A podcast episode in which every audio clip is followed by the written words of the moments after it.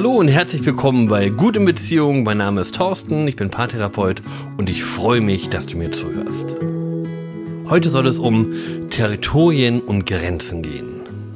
Dass wir unsere persönlichen Grenzen wahren und schützen wollen, das scheint uns irgendwie angeboren, denn wenn jemand unsere Grenzen überschreitet, dann reagieren wir auch körperlich darauf. Unser Herzschlag wird schneller, ähm, wir verkrampfen vielleicht und wir merken, ähm, wie unangenehm sich das anfühlt, wenn jemand in unseren Bereich, in, über unsere Grenze tritt. Und solche Grenzüberschreitungen, das können Blicke sein, das kann mein persönlicher Raum sein, in dem ich mich wohlführe, das kann die Nähe zu jemandem sein, Berührung, hm, all das sind Dinge, auf die wir mitunter aggressiv reagieren, wenn wir ähm, das als Grenzüberschreitung werten. Und diese Grenzüberschreitung, die nehme ich nicht nur für mich selbst wahr, sondern auch für die Menschen, die zu meiner Familie gehören. Also auch wenn jemand die Grenzen meiner Kinder oder die Grenzen meiner Frau überschreitet, dann schreite ich ein und reagiere meistens ganz automatisch, ohne groß drüber nachdenken zu müssen. Wir mögen also keine Grenzüberschreitung. Das Gegenteil davon fühlt sich aber genauso blöd an, nämlich nicht beachtet zu werden nicht beachtet zu werden, vielleicht wie Luft behandelt zu werden, auch das verletzt uns. Und das ist auch eine Form von einem feindlichen Akt. Wir wollen also beides. Wir wollen auf der einen Seite einen geschützten Raum, unseren Platz haben. Und wir wollen auf der anderen Seite aber auch genügend Beachtung finden. Und wir kennen beide Gefühle ganz gut. Wir wissen, wir wissen, seitdem wir klein sind, wie es sich anfühlt, wenn jemand über unsere Grenzen latscht, wenn ein Geschwisterkind uns das Spielzeug wegnimmt zum Beispiel. Und wir wissen auch, wie es sich anfühlt, wenn wir nicht beachtet werden, wenn wir uns ausgeschlossen fühlen. Und wir haben gelernt, damit umzugehen und ganz individuelle Reaktionen darauf zu entwickeln. Dass wir Menschen dazu neigen, unseren Raum, unseren Platz zu verteidigen, das kann man ganz gut bei Fußballspielern beobachten. Man hat nämlich festgestellt, dass die Heimatmannschaft oder die Spieler der Heimatmannschaft einen deutlich höheren Testosteronwert haben als die Gästemannschaft.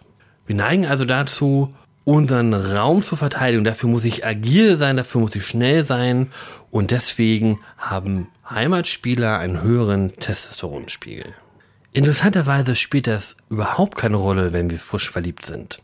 Dann geht es darum, Partnerschaften auszuloten, sich als Paar zu finden und dafür Raum zu schaffen und alle anderen Interessen, auch die, das Interesse, meinen einen Raum zu schützen, das tritt erstmal zurück.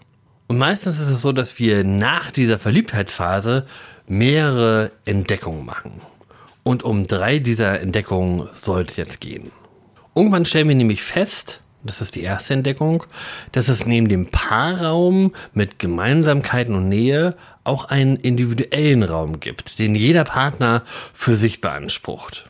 Es gibt also Zeit zu zweit und Zeit für sich. Das sind Dinge, die wir noch nicht bemerkt haben in dem Moment, wo wir frisch verliebt waren. Und das lässt sich erweitern. Es gibt nämlich auch gemeinsame Überzeugungen, gemeinsame Gewohnheiten, die sich mit der Zeit entwickeln. Und es gibt individuelle Gewohnheiten und Überzeugungen. Und es gibt eigene Prioritätenlisten und gemeinsame Prioritätenlisten. Im Alltag bedeutet das, dass Liebe ein Ausdruck davon ist, wie sehr ich diese Grenzen, die, die der andere hat und setzt, respektiere und wie achtsam ich damit umgehe. Es ist also wichtig, dass ich mir die Erlaubnis einhole, wenn ich den Raum, den individuellen Raum meines Partners betrete. Es ist also nicht in Ordnung, einfach so mal in dem Handy meines Lieblingsmenschen zu scrollen oder in die Taschen zu schauen, weil das sind ihre oder seine Räume und ich darf dort nicht einfach eindringen, ohne vorher gefragt zu haben. Und es ist ganz klar, dass der andere sich verletzt fühlt oder sich wehrt, wenn er das bemerkt. Und wenn ich das aus Versehen mache, dann habe ich manchmal das Gefühl, dass mein Gegenüber überreagiert. Und das liegt aber, wie ich finde, daran, dass manche Bereiche, manche Lebensbereiche, die gehören so zu mir, dass es mir schon fast körperlich weh tut, wenn jemand da über die Grenze läuft. Mir geht es zum Beispiel so, wenn jemand meine heißgeliebte Kamera benutzt, ohne mich vorher zu fragen. Das sind Dinge, wo ich am liebsten hinrennen und jemand meine Kamera aus der Hand nehmen würde und sagen, nein, das ist meine. Ähm, ja, und solche Sachen haben wir, glaube ich, alle, dass es Bereiche gibt, in denen wir so sehr darauf bedacht sind, dass Dinge uns gehören, dass Dinge in unserem Raum sind und Grenzen nicht überschritten werden. Und das bedeutet, dass ich darauf achten muss, dass ich Räume und Grenzen meines Partners oder meinem Partnerin genauso respektiere wie körperliche Grenzen. Die zweite Entdeckung, die wir dann machen, ist, dass wir uns persönliche Bereiche wohl oder übel häufiger mal mit anderen teilen. Das fängt bei der Temperatur im Schlafzimmer an und hört vielleicht bei der Ordnung in der Küche wieder auf. Ich muss also damit leben, dass bestimmte Räume, bestimmte Territorien hin und wieder mal den Besitzer wechseln. Und immer dann, wenn sowas passiert und ich mir nicht bewusst bin, dass äh, jetzt jemand anderes in diesem Raum ähm, das Sagen hat und den für sich beansprucht, dann reagiere ich verletzt und empfinde das als grenzüberschreitend. Und meistens ist es aber so, dass ich einfach nur nicht auf dem Schirm hatte, dass wir uns diesen Raum teilen. Und mit geteilten Räumen meine ich nicht nur die Räume, die wir tatsächlich bewohnen, wie das Schlafzimmer oder die Küche, sondern auch Zeiträume. Also zum Beispiel, wie verbringen wir denn den Sonntagnachmittag? Oder wohin fahren wir in den Urlaub? Ähm, oder wer sitzt heute eigentlich am Steuer von uns beiden? All das sind Fragen, in denen wir Bereiche aufgeben und Bereiche für uns einnehmen. Mein Territorium ist also ein Teil meiner Persönlichkeit und ich will mich in diesem Raum, in meinem Raum einfach sicher und wohl fühlen. Und das funktioniert eben nicht, wenn ich nicht im Blick habe, dass wir uns bestimmte Lebensbereiche, bestimmte Orte miteinander teilen. Vor vielen Jahren haben meine Frau und ich beschlossen, dass ich zu Hause bei den Kindern bleibe und mich um den Haushalt kümmere und meine Frau arbeiten geht. Das haben wir für ungefähr ein Jahr gemacht und es war für mich und die Beziehung zu meinen Kindern Gold wert. Ich weiß aber auch, dass meine Frau ganz schön gelitten hat. Immer dann, wenn ich Dinge in, an Orten verändert habe, von denen sie im Kopf hatte, dass es ihre Orte sind. War für sie ganz schwer auszuhalten, dass ich Dinge in der Küche von A nach B geräumt habe. Und das zeigt nochmal, wie wichtig es ist, im Kopf zu haben, dass man sich Räume teilt und dass es unterschiedliche Besitzer zu unterschiedlichen Zeiten von einem Raum geben kann. Und das führt uns häufig dann auch zur dritten Entdeckung. Wenn wir festgestellt haben, dass wir die gleichen Räume beanspruchen, dann bedeutet das auch, dass wir flexible Absprachen miteinander brauchen, damit das irgendwie funktionieren kann. Muss also wissen, wer was, wie, wann und wo macht und wer wann den Hut auf hat. Wer hat also das Sagen, wer bestimmte Spielregeln, was darf der andere tun, was darf der andere nicht tun. Mein Lieblingsmensch und ich, wir haben zum Beispiel komplett unterschiedliche Arten aufzuräumen.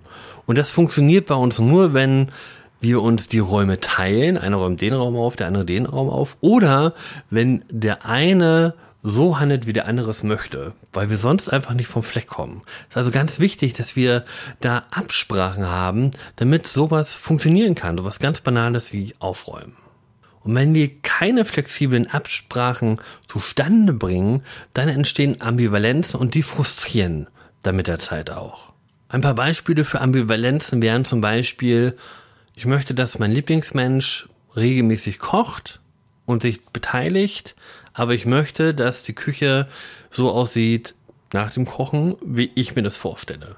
Ich möchte, dass mein Lieblingsmensch sich um die Kinder kümmert aber ich möchte, dass die Erziehungsmethoden meine sind.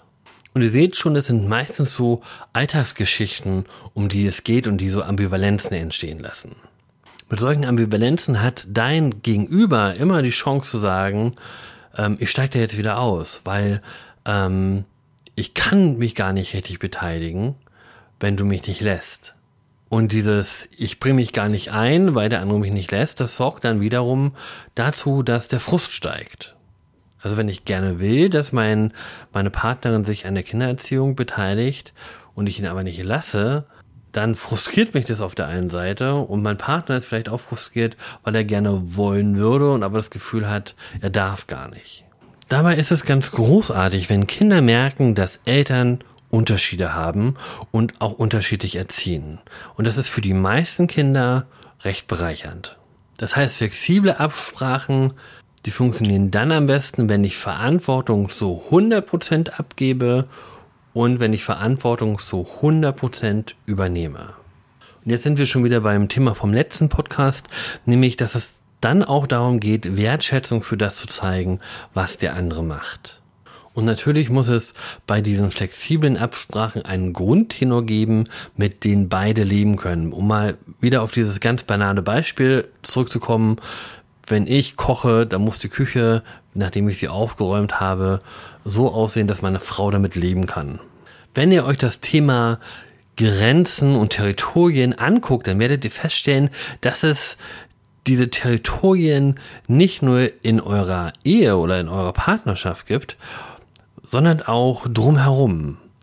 Ähm, wenn ihr in einer Patchwork-Familie lebt, dann begegnen euch Grenzen Territorien an allen Ecken und Enden, aber sie begegnen euch zum Beispiel auch, wenn ihr euren Schwager oder eure Schwiegereltern ähm, besucht.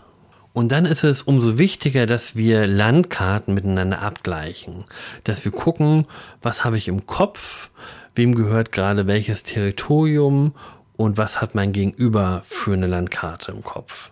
Und dass wir mal schauen, welche Bereiche gehören denn wirklich nur mir und zu welchen Zeiten gehören die wirklich nur mir wann teile ich mir diese Bereiche und wo gibt es auch Bereiche von anderen, die nur ihnen gehören. Und wenn wir da einen Blick für haben, wenn wir da ein bisschen feinfühliger werden, dann glaube ich, dass wir weniger häufiger weniger häufig über Grenzen latschen und damit deutlich weniger Konflikte in unseren Beziehungen haben werden.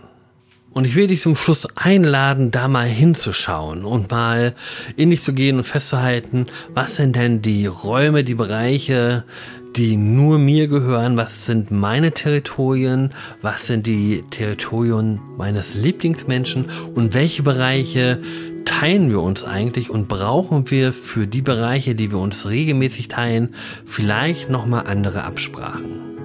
Ich wünsche dir ganz viel Erfolg dabei und ich freue mich riesig, wenn du nächste Woche wieder mit dabei bist. Bis dahin, es grüßt und winkt, dein Thorsten.